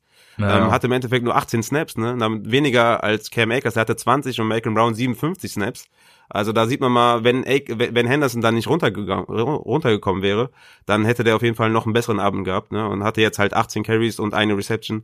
Aber für, für nächste Woche oder beziehungsweise für, für, die, für die Saison sehe ich Henderson da auf jeden Fall als Leadback. Das hat mir das einfach nochmal gezeigt, diese, diese Snapshare-Zahlen, dass äh, Daryl Henderson da auf jeden Fall der Running Back to ist. Ja, ja, also wenn ich einen davon haben will, dann auf jeden Fall Henderson. Was machen wir, wenn Henderson nächste Woche ausfällt? Gehen wir dann auf irgendeinen Waferwire, zum Beispiel Malcolm Brown oder Cam Akers, oder sagen wir, lassen wir die Finger von? Ich würde auf Brown gehen, weil der komischerweise der Receiving Back ist. Ich habe keine Ahnung warum. Also er ist jetzt nicht unbedingt der krasseste äh, Receiver, den ich jemals gesehen habe. Also ich verstehe es nicht. Aber er ist anscheinend der Receiving Back und deswegen würde ich da auf Malcolm Brown gehen. Aber ja, auf jeden Fall wäre ich, ich wäre jetzt nicht aufgeregt oder so. Ne? Ja. ja, das fasst es sehr gut, fasst es sehr gut zusammen. Nicht aufgeregt wäre ich auch, wenn ich in äh, einem anderen Teil von LA wäre, bei den Chargers und Joshua Kelly hätte. Da frage ich natürlich, ist Joshua Kelly noch was wert im Fantasy? Also Jackson war unverändert Leadback und bei Kelly ist das Problem, dass Troyman Pope ihm massig Touches gestohlen hat. Ja, Kelly kannst du droppen. Ne? Also ich wäre jetzt auch nicht aufgeregt bei, bei Pope. Also es war halt ein gutes Spiel, auch ein bisschen Hot Hand gegangen und hat sich einfach gut gezeigt und ja, war dynamisch und so. Alles das, was Joshua Kelly halt nicht ist. Und Joshua Kelly ist halt kein Three-Down-Back, ne? Der ist halt nicht dynamisch genug und ja, deswegen, also Kelly kannst du droppen. Ich würde jetzt für Pope auch nicht viel ausgeben auf dem Waiver Wire, weil Justin Jackson ist da, ist da der, der Leader, hatte 17 Carries, Pope 10 Carries, Kelly 7 Carries, also ist da die Leadback und deswegen wäre ich da auf jeden Fall bei Justin Jackson und Joshua Kelly kann man droppen. Ja, alles klar. Dann, ja, Herbert macht genau da weiter, ne? Also passt ganz gut. Diesmal sogar mit Mike Williams. Mhm. Also mal sehen, wie das äh, noch weitergeht. Was machen wir mit Mike Williams? Verkaufen wir ihn jetzt hoch oder behalten wir ihn? Ja, ähm, vielleicht noch mal kurz zu Keenan Allen, der ist weiter am Rasieren, ne? Also Ja, ja, das sowieso, ja richtig krass, ne? Also richtig cool. Neun, äh, elf Targets, neun Receptions, 17,2 Fantasy-Punkte mit einem Touchdown. Aber Mike Williams ist halt dieser Boomer-Bust-Wide Receiver, ne? Jetzt mal wenigstens bisschen konstantere Targets, ne? Also acht Targets ist auf jeden Fall schon mal schon mal ein Ausrufezeichen. Und ich habe Mike Williams in verschiedenen Ligen und ist für mich jemand, den man günstig kaufen kann, ja? Also ähm, wenn man da, je nachdem, was für ein Team man hat, ne, ist immer, ist immer die Frage, ne? Aber endlich hat er jetzt mal wieder mal acht Targets gesehen. Ne? Der hat in, in Woche, Woche eins neun und in Woche fünf acht und sonst hatte der immer eins, vier, drei und zwei Targets und damit kann man nicht viel machen. Und so ja. kann man auf jeden Fall mal ein bisschen mitarbeiten, ne? Also sah auch dabei ziemlich gut aus, das muss man auch dazu sagen, ne? Ja, klar sieht der gut aus. Dann Las Vegas, äh, sind wir wieder in Cleveland, der Wind, ne? Renfro hatte mit einem A-Dot von vier die, also vier äh, Yards ist er im Schnitt gelaufen, wenn er ein Target erhalten hat. Die zweitmeisten Targets hatte er und auch die zweitmeisten Receptions nach Darren Waller. Und ansonsten, ja, ist Jacobs eben viel gelaufen, unter anderem dreimal auf den ersten drei Downs. Danach wurde Field Goal gekickt von der One-Yard-Line. Ja, kann man machen. Ja, äh, äh, kurz zu Renfro, ich hatte den ja, ähm, du hast ja gesagt, äh, das ist ein sneaky Play für dich. Und genau aus dem Grund, wie man hier gesehen hat, ne, vier Targets, vier Receptions, 26 Yards und diese 26 Yards waren die meisten aller Wide Receiver. Und deswegen bin ich da halt größtenteils raus, weil das Volume halt nicht da ist. Ähm, aber bei, bei, bei Josh Jacobs in den letzten, äh, letzten Stunden habe ich vermehrt gesehen, dass Josh Jacobs irgendwie total geblamed wird. Ne? Aber der hatte 38 äh, ne, 31 Rushing Attempts. Also so ein Running Back will ich haben. Ne? Ich meine, hätte der einen Touchdown gemacht, hätte der 18 Fantasy-Punkte und Leute fangen an, den zu blamen. Verstehe ich gar nicht und sagen, die sollen ihn verkaufen und so. Ich würde eher sagen, man soll ihn holen, weil so viele Touches äh, sieht kaum ein anderer Running Back. Ja, da bin ich voll und ganz bei dir. Also ja, ich bin da voll und ganz bei dir. Dann sind wir in Miami gelandet und die Miami Offense, du hast eben schon angesprochen, die braucht eigentlich gar nichts machen. Ne? Also hört gerne bei den Jungs von äh, Mike's in Motion rein, der IDP-Podcast, aber wir brauchen eigentlich nichts zu Miami erzählen. Also ich glaube nämlich auch nicht, dass äh, Tua Tagovailoa, Tango Vailoa wird da glaube ich ausgesprochen, ne? dass mhm. der da irgendwie bewertbar ist äh, in diesem Spiel. Ich ja, wenn ich ihn jetzt vom Welfare aufgegabelt hätte, dann würde ich ihn, ja, es geht gegen Arizona, immer so eine schwierige Kiste, äh, aber eigentlich sollte da nichts anbrennen, würde ich ihn wahrscheinlich halten. Ja, du hast schon recht. Also Sam Sample heißt jetzt nicht hoch. Also kann man jetzt nicht sagen, ob das, ja, ja, hast du recht. Also muss man einfach, einfach behalten und gucken, was passiert. Aber du bist ja immer der Meinung, man soll keine zwei Quarterbacks im Roster haben, deswegen behalten macht auch keinen Sinn. Weil spielen gegen Arizona kannst du den jetzt nicht. Ja, das wäre eben die Frage. Also wenn ich ihn halte, dann spiele ich ihn auch. Ja, würde ich nicht machen. Okay. Ähm, also würde ich mir andere Optionen suchen. Ja, es gibt mit Sicherheit bessere, genau. Das ist auf jeden Fall ja. klar. Ja. Weißt du, was das Schöne bei ihm ist? Wir können immer sagen, äh, diesen Wurf hätte keiner so machen können wie er. Einfach nur aus dem Grund, dass er äh, Left-Hander ist. Das äh, mhm. ist mir am Sonntag wieder bewusst geworden. Dann äh, kommen wir zu Minnesota und das, äh, ja, soll ich sagen, lustige, ich weiß nicht, das, das äh, Traurige ist es eigentlich gewesen an diesem Spiel war, dass nicht Adam Thielen Jair Alexander gesehen hat, sondern Justin Jefferson. Und das noch traurigere daran ist, dass Adam Thielen trotzdem nichts gebacken bekommen hat. Ja, weißt du warum? Woran hat die lehnen? Ja, weil Delvin Cook hatte 30 Carries ne? ja. und Kirk Cousins hat 14 Mal den Ball geworfen. Und das ja, ist halt genau, genau, das Ding, warum ich, ne, kannst dich noch erinnern an, an diese Weatherwire-Folge mit äh, Justin Jefferson, T. Higgins und so weiter. Das, das war der ausschlaggebende Grund, warum ich sage, T. Higgins über Justin Jefferson, weit Volume. Und was willst du mit, ey, der 14 Mal den Ball geworfen. Was ist das? Ja, ist klar, dass Adam Thielen und Justin Jefferson da nichts draus machen, weil, ja, ne, also, ja. Das bringt halt nichts. Deswegen. Weißt du, was das, weißt du, was das Interessante daran ist? Dass sie trotzdem, trotz dessen, dass Delvin Cook ein, ja, Hall of Fame Game hatte, waren sie trotzdem 30 Yards von einer Niederlage entfernt. Also ja. das. Aber, man, aber man muss auch sagen, man muss aber auch sagen, Delvin Cook ist echt eine Maschine. Ne? Ich meine, äh, 163 Yards, äh, zwei Catches für 63 Yards, 48 Fantasy-Punkte. Er, er ist schon auch, also wenn man jetzt Delvin Cook und Madison gegenüberstellt, ist das schon auch ein Unterschied. Ne? Ja, das, das stimmt natürlich. Aber ja, wie du schon sagst, Minnesota ist einfach ein Run-First-Team und tja, was mache ich jetzt mit Adam Thielen? Ja, wir hatten es im Off, Off schon gesagt, ne? Ja, ähm, genau. Bei der Volume, die Minnesota so an den Tag bringt, was das, äh, was die Tage, also was das Werfen angeht, brauchst du halt einen Touchdown. Und Adam Thielen ist halt so ein Typ, der, der viele Touchdowns fängt, die ganze gesamte Karriere über. Und deswegen, Adam Thielen ist für mich immer noch ein Top 12 Wide Receiver, weil er einfach diese, diese, er hat einfach das Touchdown-Upside, er hat schon fast einen Touchdown-Flow und deswegen ist Adam Thielen für mich immer noch ein Top Wide Receiver. Ja, ich würde ihn in die Top 10 packen, aber das Blöde ist dann eben, dass es ja, auch so Spiele gibt wie, wie gestern, ne? Also ja, ich weiß gar nicht, wie viele Punkte er gemacht hat, irgendwie, irgendwie drei, vier oder so. Auf jeden Fall nix, ja, nix Tolles für mein Team. Dann sind wir bei New England, da war auch das Wetter eine Rolle, hat das Wetter eine Rolle gespielt, so. Ich, genau deswegen würde ich übrigens auch keine Overreaction, Overreaction bei Damien Harris sehen. Also, das ist ja völlig logisch, dass dann mehr gelaufen wird. Ne? Harris, haben wir ja schon etliche Male gesagt, hat kein Upside im Receiving Game, ist nur der Rusher, ähm, wie Sonny Michel halt. Und bei New England, die Offense ist generell kotig, da will man eigentlich keinen von. Außer mhm. eventuell einen später. Äh, die Stats habe ich mir aufgeschrieben, aber jetzt darf ich meine Regel nicht widerbrechen. Ich äh, werde hier mal gerade was kopieren und nach unten packen. Ja, äh, kurz zu Harris. Also man kann vielleicht schon sagen auch, ähm, dass er bei den 16 Carries gut aussah, ne? Für 102 Yards. Das ist halt auch, äh, muss man auch erstmal hinkriegen. Mit dem Touchdown ist er dann natürlich fancy relevant. Aber das Problem ist halt, dass äh, James White ähm, ja vier Touches gesehen hat, vier vier Targets. Rex Burkhead äh, sechs Carries gesehen hat. Also Snap äh, Zahlen, 32 Rex Burkett, 31 James White und nur 20 Damian Harris, kann man natürlich sagen, was ist, wenn Damian Harris noch mehr sieht, aber das Backfield der, der Patriots ist halt so, dass es so bleibt eigentlich, ne? Und bei den Passing Downs halt entweder Burkett oder White auf dem Feld steht. Und das tut einem Damian Harris halt sehr weh. Und deswegen ist er trotzdem, also trotzdem, wenn man den hat, ist trotzdem okay, weil, ne, wir kennen alle die Zeiten der Running Backs äh, in, in, in der Zeit der Saison, aber sexy ist es nicht. Ja. Ja, vor allem, weil die Offense eben auch nicht so überzeugt, sag ich mal. Dann sind wir in, in New Orleans. Da ist meine erste Frage, ob Latavius Murray außerhalb vom Handcuff für Camara einen Roster-Spot noch wert ist. Nein. Und wir sind auch genau in der Phase, das sage ich auch schon seit zwei Wochen, holt euch eure Handcuffs ins Team. Für mich ist das jetzt genau die, die Phase in der Saison, wo auch, ähm, ne, wo man das, wo man die Handcuffs äh, station muss. Und Latavius Murray ist einer davon und man sollte den im Kader haben, definitiv. Aber äh, Standalone-Wert hat er nicht. Ja. Hatte acht Carries für 17 Yards, weil Camara eben, also das, die, die, große Chance bei ihm lag ja daran, dass Camara oft als Wide Receiver jetzt aligned war. Und ja, er hat daraus einfach nichts gemacht. Deswegen bin ich da ganz bei dir. Dann deine Giants spielen gleich noch. Yes, baby. Boah, das wird ein Upset, ich sag's dir, das wird ein Upset.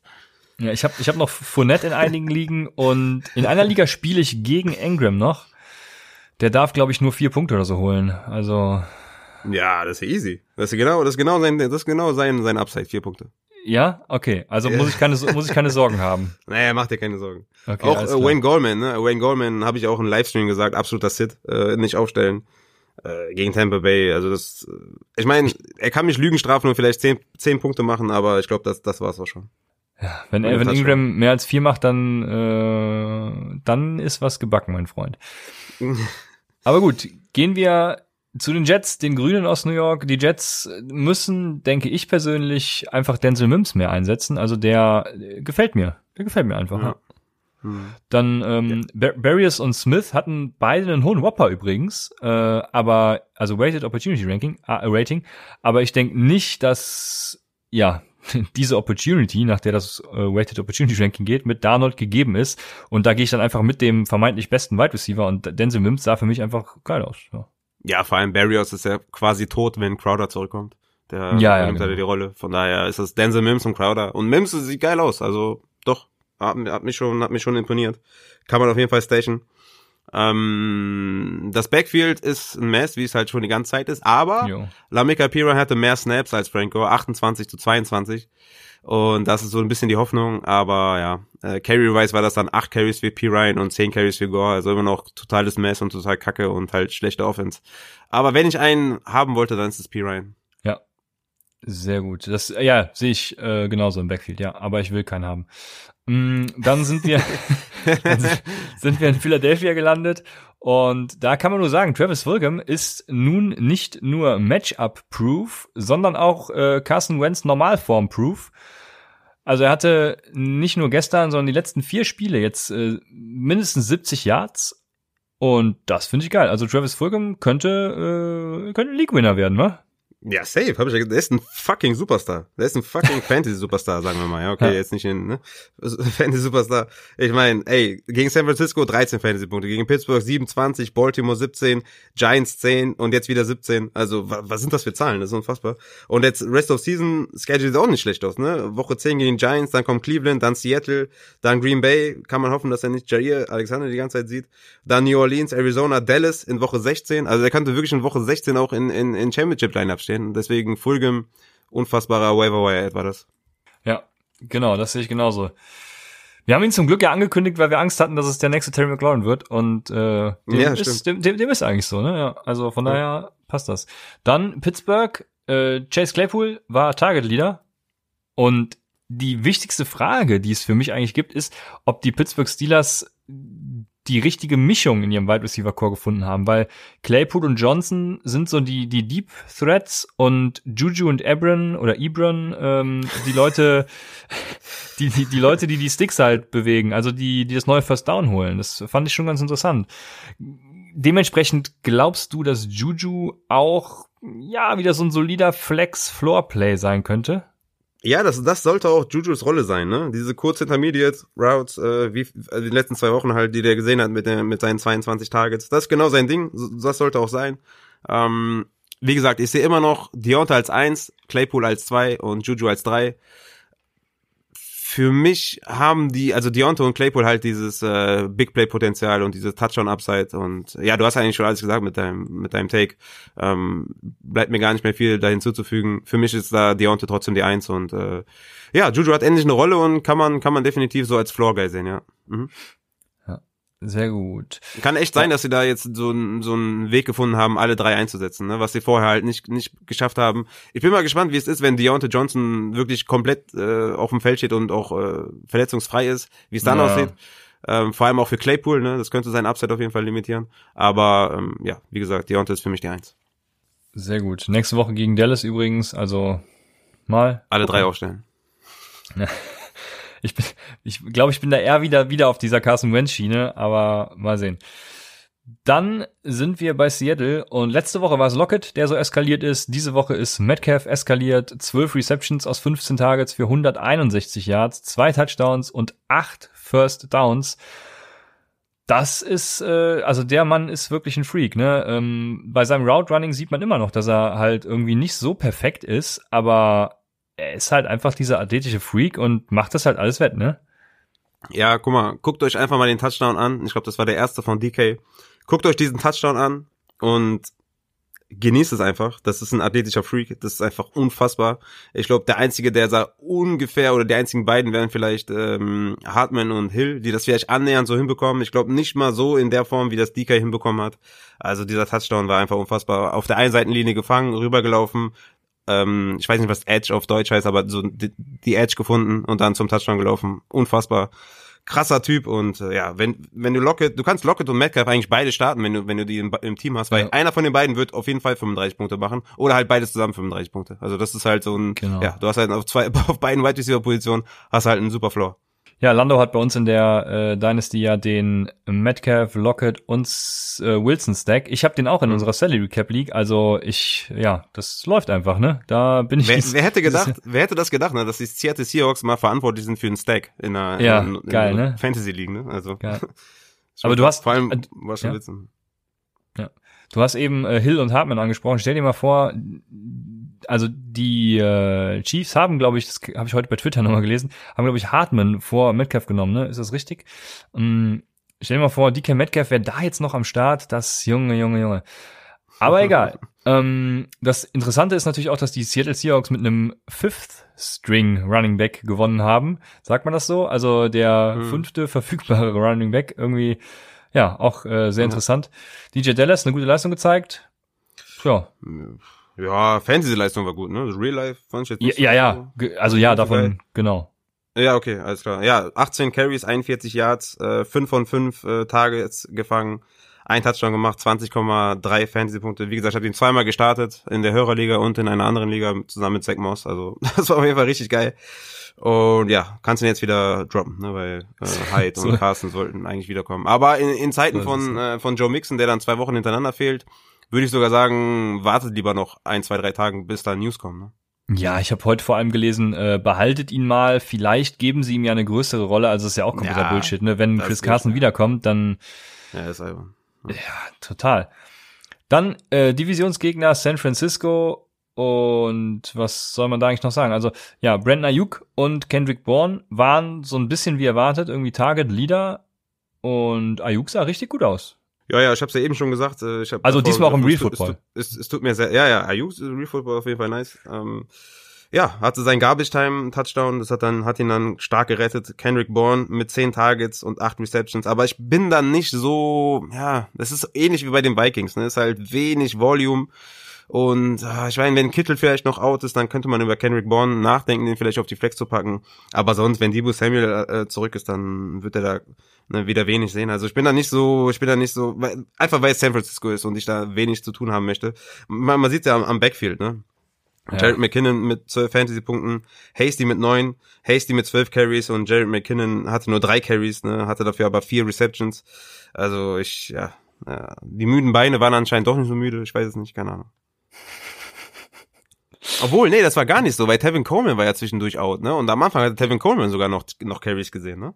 Genau, und äh, wahrscheinlich war der Matchplan so, dass Jared McKinnon fast gar nichts sieht und dann war Coleman out und dann mussten sie ihm was geben wahrscheinlich. Ja, ja, genau. Michael Hasty war ja auch äh, ein bisschen angeschlagen irgendwie, also ja, deshalb äh, McKinnon ich bin immer noch froh, dass ich ihn gestern Abend noch spontan gedroppt habe in unserer Live-Schalte. Für Dallas Goddard wohlgemerkt. Aber gut, sei es drum. Dann Tampa Bay spielt gleich noch, genau. Lenny muss, äh, Lenny muss liefern. Wäre auch ein schöner Filmtitel irgendwie. Lenny muss liefern. Naja. Tennessee, mhm. Corey Davis. Ich kann mich erinnern, du hast, ja. du hast im Livestream gesagt, Bell über, über Lenny. Da muss jetzt eigentlich hoffen, dass, dass Lenny nicht liefert. Ja, aber aber Lenny haben wir Lenny haben wir ja hier in den Folgen auch. Also nee, jetzt ich dachte ja, ich dachte ja, dass Bell äh, seine irgendwie keine Ahnung 15 Punkte macht. Deswegen kann Lenny ruhig seine 13 machen. Da muss man halt sich halt eingestehen, dass man bei Bell falsch lag. Okay. Übrigens, apropos Livestream, auf jeden Fall dabei sein. Ich habe sehr, sehr viel Feedback bekommen, das wohl ganz cool ankommt. Und äh, ja, schaltet, schaltet ein, jeden Sonntag Livestream, starts it. Ja, tut dies. Bei Twitch, at Upside, äh, da addet man gar nicht, ne? Also bei Twitch, Upside Fantasy. Junge. Ja, ich bin da nicht Jedes, so. Jede Woche fragst du mich das. Einfach ja. Upside Fantasy. Sag einfach Upside Fantasy. Upside Fantasy. Twitch, Twitter, Instagram. Ja. Dann Tennessee, Corey Davis hatte 4,41 Yards per Route Run und eine 0,84er Whopper. Das ist Nummer 7 unter allen Wide Receivers, äh, was den Whopper angeht. Er profitiert, glaube ich, einfach davon, wenn AJ Brown fit ist. Ja, du, du hast es, glaube ich, schon vor zwei, drei Wochen oder so gesagt, dass er einfach diese kurzen Intermediate Routes bekommt und das ist anscheinend sein Ding. Ähm, und die Deep Balls, die er halt davor die ganzen Saisons gesehen hat, ist halt irgendwie nicht sein Ding und deswegen, ja, passt. Ja. Also Corey Davis ähm, macht einen super Job, ne? Acht Reception, 128 Yards, ein Touchdown, 23 Fantasy-Punkte. AJ Brown, hast du den Touchdown von AJ Brown gesehen? Da hat man wieder gesehen, dass er ein absolutes Biest einfach nur. Und immer wieder erstaunlich, dass AJ Brown und DK Metcalf an einem College gespielt haben, also unvorstellbar. Aber ja, AJ Brown sollte man auf jeden Fall vom Waiver holen, wenn er noch da ist. Aber AJ Brown ist immer noch äh, vor Corey Davis äh, für mich. Ja, also ah ja, wenn der da ist, dann auf jeden Fall. Ich glaube nicht, dass er irgendwo zu haben ist, aber ja, bin ich bei dir. Dann Washington hatte Bye Week und deswegen können wir zu den Waiver Targets kommen. Darf ich noch einmal kurz zu, zu Tennessee kommen? Wegen äh, Deontay Foreman. Also Ach, ja, wer den nicht kennt, ja. ne, wer den nicht kennt, der ist, äh, ich glaube 2017 hat er sein letztes Spiel gemacht. Ich weiß nicht mehr. Also ein sehr, sehr guter Running Back hatte, ich glaube, Achillessehnenriss hatte er, dann hatte er Kreuzbandriss und hin und her, also sehr von Verletzungen gebeutelt. Wenn ihr eine Dynasty-Liga spielt, eine tiefe Dynasty-Liga, würde ich Deontay Foreman vom Waiver holen. Der könnte gut und gerne vielleicht in irgendeinem Team unterkommen nächste Offseason, wenn er weiterhin so gut aussieht. Also Deontay Foreman auf jeden Fall merken in Dynasty. Ja. Haben wir letztes Jahr war auch glaube ich irgendein Sleeper oder so von uns und wurde dann äh, vor der Saison noch gecuttet, hieß das. Aber ja, mit Verletzungen zu kämpfen gehabt. Mal sehen, wie sich das äh, entwickelt in Tennessee. Also hat mich auf jeden Fall gefreut, ihn gestern zu sehen. Ich wusste tatsächlich gar nicht, ja. dass er in Tennessee unterwegs ist, aber nee, hat mich sehr gefreut. Hat eine ekelhafte Rückennummer, aber hat gut. Ja, das, da habe ich mich 45 oder so, ne? Da ja, habe ich mich auch direkt gefragt. Jetzt musst du äh, James Weaver mal fragen, was das zu bedeuten hat. Das werde ich glaube ich noch tun. Aber dann Waferwire Targets. eure Beziehung wieder aufbessern, nachdem nachdem wir die ja gekündigt haben mit mit mit James müssen wir die wieder aufbessern. Ja, ich habe Snap immer noch nicht gehört. Ich will, will mir das nicht antun. Ja, vielleicht vielleicht, vielleicht drehe ich auch einfach morgen früh meine Victory Lab, wenn Ronald Jones äh, komplett ja, eskaliert ist. Zu Recht, zu Recht. Also wie die ja. den fertig gemacht haben, das will sich kein Mensch anhören. Echt so schlimm? Ich, ich habe geweint beim Hören. Okay. Ja, ich fand's nicht okay. Eieiei, ja, dann muss ich, äh, muss ich mir das Ganze doch nochmal geben. Aber gut, Wire Targets. Jetzt wirklich, äh, ich würde sagen, Quarterbacks machen wir wie immer am Samstag. Und bei den Running Backs habe ich diese Woche auch tatsächlich nicht so viel Potenzial auf dem Schirm. Es gibt natürlich diejenigen, die euch Jordan Wilkins und Naheem Heinz schmackhaft machen wollen, aber mit Naheem Heinz seid ihr wahrscheinlich schon nach Woche eins auf die Schnauze geflogen. Und das Einzige, wo ich noch mitgehen würde, wäre Jordan Wilkins, wenn ich irgendwie einen Bankplatz frei habe und nicht weiß, wohin damit, weil der könnte tatsächlich bei Jonathan Taylor dann, also, also wenn einer Jonathan Taylor was klaut, dann ist es eben Jordan Wilkins. Und mhm. wenn die Colts wirklich nicht mit Jonathan Taylor gehen wollen, dann ist er es. Aber ich würde da, ich wäre da raus. Ich weiß gar nicht, ob ich da überhaupt irgendwas bieten würde. Nö, würde ich auch nicht. Also Naheem Heinz schon mal gar nicht. Also der ist natürlich in PPA-Ligen, ist der immer ein bisschen sneaky, ne? Also keine Frage. Aber ich will jetzt nicht sagen, boah, geht raus und holt euch den. Der hatte auch 16 Snaps, ne? Jonathan Taylor 26 und Jordan Wilkins 39, also war klar letzter. Hat natürlich viel gemacht mit seinen, also hatte drei Receptions für 54 Yards, also das war ziemlich gut. Aber ich würde jetzt auch nicht da eskalieren und, und Wilkins, ja, ist halt die Hot Hand, ist anscheinend ist da eingeschlagen und deswegen hat er so viele Carries gesehen. Ich glaube nicht, dass das nächste Woche so bleibt, deswegen würde ich da auch eher passen. Für mich wäre eher jemand wie Cam Akers zum Beispiel, wäre für mich interessant. Ähm, Gerade auch, ähm, weil er jetzt ein bisschen was gesehen hat, ne? der hatte ja die letzten zwei Wochen gar nichts gesehen, oder die letzten drei Wochen gar nichts gesehen. Und jetzt, vielleicht wird er immer mehr rangeführt und könnte dann zu Season Ending vielleicht immer mehr Relevanz genießen da will ich jetzt auch ne, für ein, zwei Prozent oder ne, null Dollar oder, ne, also jetzt nicht viel, aber einfach den mal zu station. Der einzige, für, auf den ich scharf wäre bei Running Backs, wäre Gus Edwards, weil der für mich da gerade im, im Running Game in Split-Rolle bekommt mit J.K. Dobbins und ja, es sind halt nur zwei Running Backs jetzt ne, mit Mark Ingram out. Ich habe auch schon gehört, der soll nächste Woche out, out, auch out sein. Deswegen ist Gus Edwards für mich auch ein Flexspieler definitiv. Und ähm, natürlich sehe ich J.K. Dobbins immer noch höher, weil er mehr Upside hat und er ist so ein Running Back 2. Aber ähm, Gus Edwards sollte man auch im Kader haben. Würde ich so fünf fünf Prozent oder so. Ich sehe das ähnlich wie du. Nächste Woche geht's natürlich gegen Indianapolis, ist wieder gar nicht so einfach, aber gut, sie haben es gegen Pittsburgh ja jetzt auch gezeigt, also von daher. Ja, genau. Also beide haben es ja gezeigt, ne? Gegen so eine genau. starke Run-Defense. Also, Hätt, ja. Hätte ich lieber als Jordan Wilkins oder Naheem Heinz und auch lieber natürlich als Troyman Pope.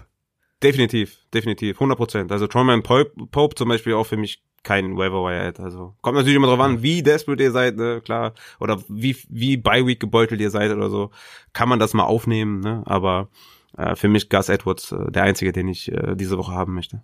Ja, das passt für mich. Ich habe nämlich sonst auch keinen mehr. Und könntet ihr mal eine andere Frage stellen? Und zwar, wenn wir jetzt nicht so viele Waiver Wire Targets haben, geht's mal um Trades. Wer, also ich habe zum Beispiel, glaubst du, Ezekiel Elliott ist im Moment ein Buy-Low-Kandidat, hat jetzt die letzten Wochen schon irgendwie unter 10 Fantasy-Punkte erzielt, also wirklich nicht viel. Wäre das einer, den du jetzt äh, zum Ende der Saison haben wollen würdest? Wenn ja, für welchen Preis? Ja, Ezekiel Elliott, ne, ist natürlich ein großes Thema, hat es die letzten Wochen nicht geliefert, aber er ist immer noch jemand, der die Touches sieht, ne, und es sollte mit Dalton besser werden. Also wenn Dalton zurückkommt, sollte es etwas besser werden. Er hat jetzt auch wieder 20 äh, Touches gesehen. Es hat nur für 8 Punkte gereicht, aber wenn wir uns die Running, Running mal anschauen, ich meine die Top 12 Running Backs, ich glaube, es gibt vielleicht neun Running Backs, das müsste ich vielleicht mal evaluieren, neun, zehn Running Backs, die so auf 18, 19 Touches kommen und danach hast du direkt schon wieder Running Backs, die so 15 Touches bekommen oder so. Ne? Also es ist einfach sehr, sehr rar. Und wenn ich einen Elliott bekommen könnte für, für einen Wide Receiver, also für Running Back 1 zu 1 Tausch, wird es halt ein bisschen schwer, ne? Also da müsste, müsste vielleicht ein, ja, so Miles Gaskin oder so würde ich da abgeben, ja, zum Beispiel. In James Conner würde ich mich äh, zum Beispiel schon wieder schwer tun für, für Elliott. Aber Elliott hat einfach dieses mega Upside, wenn dann wieder alles so einigermaßen normal läuft, vielleicht mit Dalton, ne? Ich meine, Woche 11 spielen sie gegen Minnesota, jetzt gegen Pittsburgh würde ich ihn erstmal nicht aufstellen, ähm, gucken, was mit Dalton ist. Aber, ja, Elliott ist einfach ein Running Back, der seine Touches sieht und das ist halt immer wertvoll. Passt für mich. Hatten wir in der letzten Folge auch schon von wegen, äh, wie wir ihn jetzt Rest of Season sehen. Also genau das nochmal im Endeffekt wiederholt und da bin ich ganz bei dir. Aber wer, hast du noch so einen speziellen Kandidaten, wo du sagen würdest, hey, den forciere ich jetzt in allen Ligen, den will ich überall haben? Für mich ist das David Montgomery. Also da werden jetzt vielleicht okay. einige Leute sagen, wie, wie kommst du auf den Scheiß, ne? Aber David Montgomery ist einfach ein, ein Floor-Spieler, definitiv. Ne? Also der hat jetzt die letzten fünf Wochen hat er 10 Fantasy-Punkte, 16 Fantasy-Punkte, 12 Fantasy-Punkte, 10 Fantasy-Punkte und 12 Fantasy-Punkte. Also das ist einfach sein Floor. Und ähm, der sieht einfach den, den, den hohen Load der Running Backs, hat über 80% der Snaps jetzt gesehen in, in fünf Wochen, äh, sieht dazu Targets, ähm, hat die letzten fünf Wochen drei Targets, sieben Targets, vier Targets, fünf Targets. Jetzt äh, letzten Spiel nur zwei Targets, aber er sieht Targets und einfach ab Woche zwölf ist das einfach sehr, sehr juicy. Ne? Da kommt, da spielt er gegen Green Bay, gegen Detroit, gegen Houston, gegen Minnesota und dann in Woche 16 gegen Jacksonville.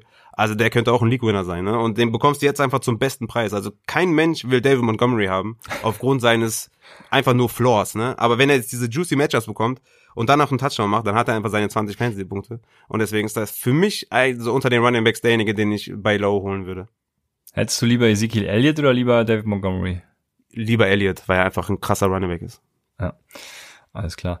Ich habe auch so einen Kandidaten nämlich und das ist Terry McLaurin. Einfach also den, ich weiß gar nicht, ob man den so low buyen kann. Ne? Also er hatte jetzt keine richtig schlechten Spiele, so wie Ezekiel Elliott, aber ich, also der Preis wäre es mir trotzdem noch wert, ne? Weil er hat einfach nach die Andrew Hopkins die meisten Targets gesehen, also per Game Basis jetzt. Er hat ja jetzt bei Week, deswegen eben jetzt gerade nicht mehr.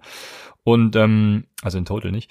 Und mit Kyle Allen werden die äh, Washington Footballer, glaube ich, den Ball einfach weiter werfen. Und ich glaube, McLaurin ist quasi das für Kyle Allen, was letztes Jahr DJ Moore war. Also McLaurin ist einfach sowieso schon ein sehr hervorragender Wide Receiver und äh, ich glaube genau, dass er diese Rolle füllt, die Moore letztes Jahr eingenommen hat und äh, für mich sogar ein Low-End Wide Receiver 1 sein könnte Rest of Season. Also deswegen möchte ich McLaurin ja überall haben, wo ich ihn haben kann. Ich weiß, dass es in einigen Ligen nicht gilt, weil es gibt ja den Besitztumseffekt, aber ja, größtenteils bin ich da all in. Ja, das ist echt ein No-Brainer, ne? Also Terry McLaurin, ja, Das ist eigentlich keine Frage. Vor allem bei dem, bei dem Schedule, ne? Das ist einfach unfassbar. Giants, Detroit, Cincinnati, Dallas, Pittsburgh, San Francisco, Seattle, Carolina, Philadelphia. Ich glaube, es, es geht, glaube ich, gar nicht besser. ja. Okay, damit ist alles gesagt. Aber bevor wir zu den Wide right Receiver äh, Waferwire Targets kommen, habe ich natürlich noch einen. Und zwar ist ähm, Chris Godwin ja jetzt out. Sollte man deines Erachtens für Mike Evans traden? Boah. Das, da war ja erstmal die, die, ähm, der Hebroner hat das ja bei im Livestream gesagt, dass er vier bis sechs Wochen out ist.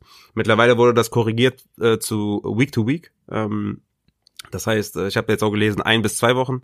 Also so schlimm ja. soll es dann vielleicht bei Godwin nicht sein. Der hatte eine, eine Hand-OP. Ja, Mike Evans, ne? Ich, also ich bin ja, da, ich, ich sag ja, Antonio Brown hat den größten Value. Das siehst du ja komplett anders. Deswegen äh, schwierig. Ich, ich würde Evans nicht, äh, nee, für mich ist da kein Buy Low. Für mich ist einfach nur, nur ein Hold und gucken, was passiert. Aber aktiv bei, bei Low nicht, weil ich glaube, dass Antonio Brown da die Eins wird. Und wenn Chris Godwin wieder da ist, dass Mike Evans da wirklich nicht viel sieht. Ja. ja gut, jetzt wo Chris Godwin, also wenn Chris Godwin out ist, dann sehe ich das mit Antonio Brown natürlich auch wieder ein bisschen anders. Dann wird er natürlich relevant sein. Aber ja, mit Chris Godwin äh, bin ich da weiterhin bei meiner Meinung. Und ich würde auch nicht aktiv für, für Evans traden. Das, ja, das ist einfach so. Ich hätte lieber Fulgham als Evans. Ja, das ist traurig genug, aber es ist so, ja. ja. Dann. Zeiten ändern sich. Ja, dann können wir zu den Wire Targets auf der Wide Receiver Position kommen.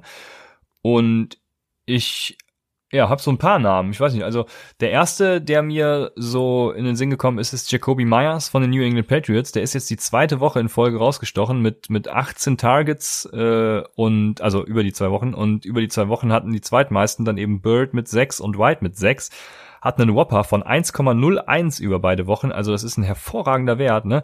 Und ähm, Myers ist sogar diese Woche bester gewesen, mit als bester Wide Receiver mit einem Whopper von 1,12, 61% Air Share, 46% Target Share, 0,38 Targets per Route Run, also auf 38% seiner Routen sieht er dann auch den Ball, 2,31 Yards per Route Run. Jetzt bin ich durch mit Zahlen, ist einfach äh, für mich ja, also in welcher Region würde ich ihn ungefähr sehen, ne? Also ich würde noch nicht so, so einen Fulcrum nehmen, weil die Offense einfach scheiße ist, schlecht ist.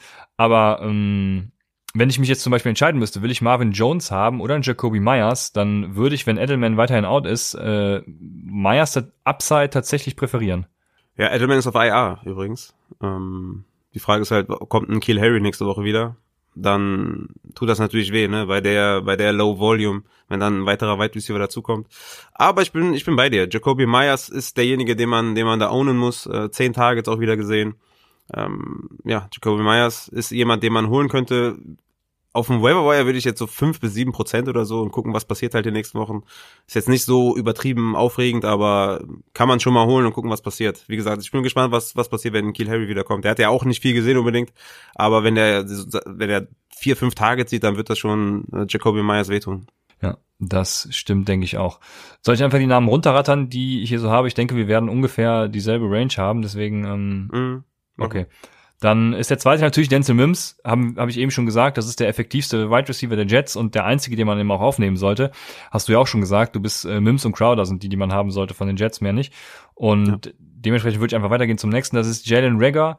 Rager hatte ähnliche Targets und einen ähnlichen A-Dot wie Fulcum tatsächlich. Er hatte das bei allerdings nur 73 Prozent der Snaps. Und mhm. bei 73 Prozent der Snaps eben die meisten Targets ist schon nicht schlecht, finde ich. Durch die weniger Snaps natürlich eben dann auch 0,27 Targets per Route Run, ähm, mehr als Fulcam mit 0,19. Also Jalen Rager, den Shot würde ich einfach wagen. Und jetzt ist die Frage, hätte ich lieber Jacoby Myers oder lieber Jalen Rager oder lieber Denzel Mims? Ich glaube, hm. da würde ich ganz vorne Denzel Mims sehen.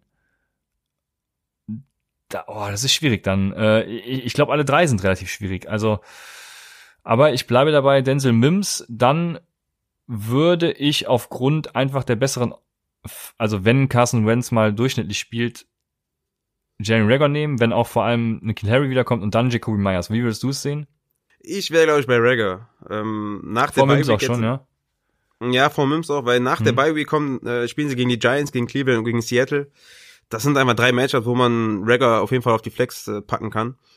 Ähm, ja, Mims ist natürlich dann eher so in, in, ja, wenn Crowder zurückkommt, dann, ja, Mims ist einfach ein super Talent, ne, keine Frage. Aber ich sehe für Rager die höhere Opportunity und deswegen ja. würde ich da Rager, Mims und Myers. Okay, alles klar. Aber wir sind uns schon mal einig, dass Myers dann. Aber alle so ungefähr in der 5 bis 7 Prozent Region auf dem genau. Web, ne, was Fab angeht. Und ihr könnt auch ruhig, äh, je nach Plattform, also bei Sleeper, also es geht eigentlich überall. Könnt ihr ja zum Beispiel, wenn ihr wisst, hey, ich habe jetzt hier einen, oh, ich weiß es nicht, einen, ähm, einen Rex Burkett.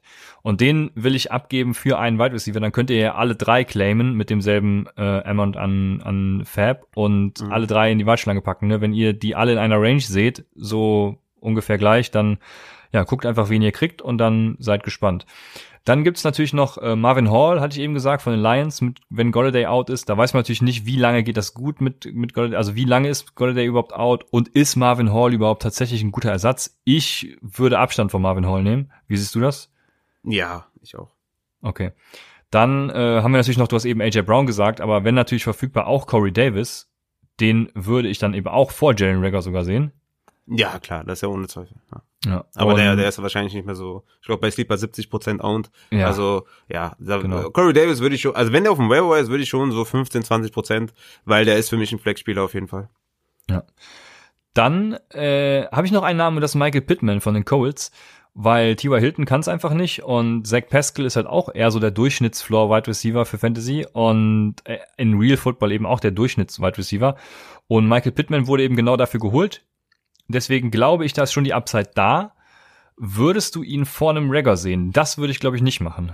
Nee, auf keinen Fall. Wie gesagt, ich bin bei, Indiana ja. ich bin bei Indiana Indianapolis ja auch relativ raus. Ne? Wir ja. wissen alle, wir wissen alle, warum wegen dem Volume und ja, wie gesagt, nee, nee, nee. Also ja. ist ein super Spieler, super Talent und ähm, hier und da wird er seine Flashes haben, aber der wird wird nicht konstant sein.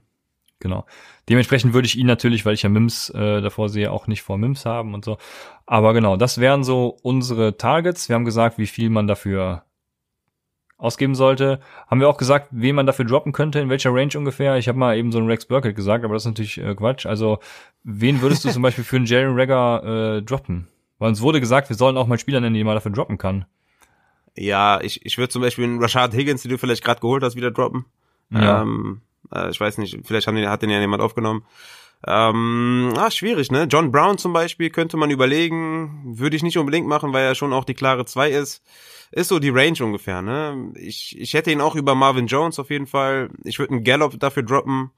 Äh, definitiv. Ich würde einen Preston Williams dafür droppen, einen Hunter Renfro dafür droppen, also die Region so. Aber es ist jetzt kein Wide Receiver 3 für mich, eher so Wide Receiver 4 und dann da in der Region halt. Ja, genau, das passt. Ich hatte nämlich auch in vielen Ligen habe ich ja LaVisca Chenault und ich habe gerade überlegt, würdest du den zum Beispiel dafür droppen und da wäre ich auch schon eher wieder raus und würde eher mit LaVisca Chenault gehen als mit Denzel Mims oder Jaren Rager. Siehst du das auch ähnlich? Ähm, ich hätte Rager drüber, aber vor Mims. Okay, alles klar. Also auch in dieser Range, okay, da weiß man schon, mhm. wen man dann im Endeffekt droppen könnte. Ähm, alles klar. Ja, ansonsten könnt ihr auch gerne nochmal fragen, äh, wenn ihr bestimmte Spieler habt, ne? Ähm, fragt einfach. Twitter, Instagram, Twitch, Upside Fantasy, und let's go. Dann haben wir ein paar Titans, äh, allen voran natürlich Logan Thomas von Washington, die hatten ja jetzt Bye Week, deswegen wird er bei Streaming-Ligen vermutlich verfügbar sein, wenn er nicht gestasht wurde und das wäre so, so einer, bei mir. Man, ja. Einfach, einfach im Lineup lassen. Ja, also ist einer, den man aufnehmen kann. Dann natürlich Eric Ebron. Ebron ist für mich einer. Der hat jetzt die letzten Wochen echt konstant seine Targets gesehen und äh, da das finde ich gar nicht so schlecht. Ja, definitiv. Also ist auf jeden Fall so in der oberen Streaming-Option, ne? Also so Tight End 16, ne? So Top 16 ist er und damit ist er definitiv ein Streamer, ja. Ist. Trey Burton da auch noch drin? Ah, Trey Burton, nee, der hat ja auch äh, wieder einen Rushing-Touchdown gemacht, sieht wenig Targets, also nee, da bin, da bin ich eher raus. Ja, genau aus dem zweiten Argument, äh, aufgrund des zweiten Arguments, so, äh, bin ich da auch dann eher bei so einem Eric Ebron, da würde ich äh, einiges mehr für bieten, wenn ich überhaupt mal für einen Titan bieten würde. Aber ja, sehe ich dann genauso wie du. Dementsprechend hätten wir die Titans dann auch durch, falls du keinen anderen mehr hast. Ich weiß ja nicht. Äh, nee. Nee, sehr gut. Ich hätte nichts anderes erwartet. Äh, Tight Ends spielt Receiver Flex. Dann Raffas räudige Defense der Woche. Wie immer kommt die über www.lead-blogger.de. Immer hervorragende Artikel, die Raphael da vorbereitet. Und äh, er führt auch Buch über seine letzten empfohlenen Defenses. Also ja, finde ich, finde ich super. Was auch geil war, im Livestream wurde gefragt, Pittsburgh Steelers Defense oder Eagles Defense. Und ich so, ah, nimm die Eagles. Und dann erst erstes Play von Lamar Jackson, Pick 6. Und ich so, boah, fuck. Dann 20.000 Sex und ich so, boah, fuck, scheiße, Mann, was habe ich gemacht, ne? Und dann, ich glaube, letztendlich haben die, glaube ich, 20 oder 21 Fantasy-Punkte gemacht und die Eagles 22, also doch noch Ja. der richtige Tipp, aber ich habe schon gedacht, boah, scheiße, Mann, ich hoffe, der ist nicht sauer. aber waren beides Ja. gute Streaming-Defenses oder Ja. Defenses. Auf jeden Fall. Ja.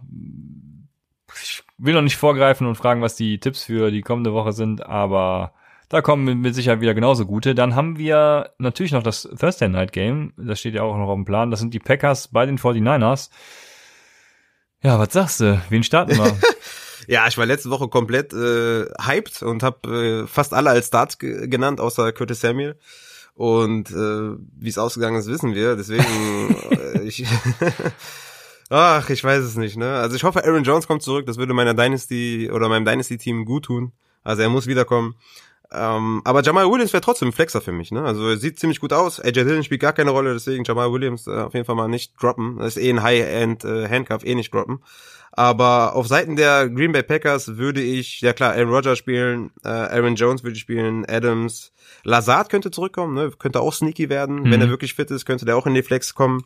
Ansonsten, ja, ne, die üblichen Verdächtigen halt. Bei San Francisco würde ich, boah, würde ich ehrlich gesagt, äh, außer Ayuk würde ich da keinen aufstellen. Ne? Und Kittel natürlich, aber ne, ist klar. Also Ayuk Ja, und Kittel und sonst keinen. ja, wenn Kittel out ist, dann auch Duelli. w- Würde ich zumindest. Genau, genau, Ja. genau. Aber ne, McKinnon, Coleman, Hasty, äh, ich meine, gegen die Green Bay Packers ist gut zu laufen, aber wer dann davon die Touches sieht, ist halt relativ schwierig. Ja. Deswegen, ne, die werden alle ungefähr in der gleichen Region dann äh, so desperate flex-wise, ne, in den schwierigen Running Back Zeiten. Also es ist halt, es ist halt schwierig, ne? Das sehe ich genauso. Ich bin da vollkommen bei dir. Bei beiden Teams, die du genannt hast, mh, hoffe auch, dass Aaron Jones wiederkommt. Der würde mir in einigen Ligen durchaus helfen. Von daher bin ich gespannt, wie jede Woche. Und würde sagen, wir sind am Ende des Take-Em Tuesdays. Lasst uns wie immer Feedback da. Seid am Start, wenn wir Samstag unsere Start-Sit-Empfehlungen geben. Natürlich auch Sonntag im Livestream bei Twitch. Und bis dahin wünschen wir euch eine schöne Woche. Sagen bis Samstag bei Upside, dem Fantasy Football Podcast.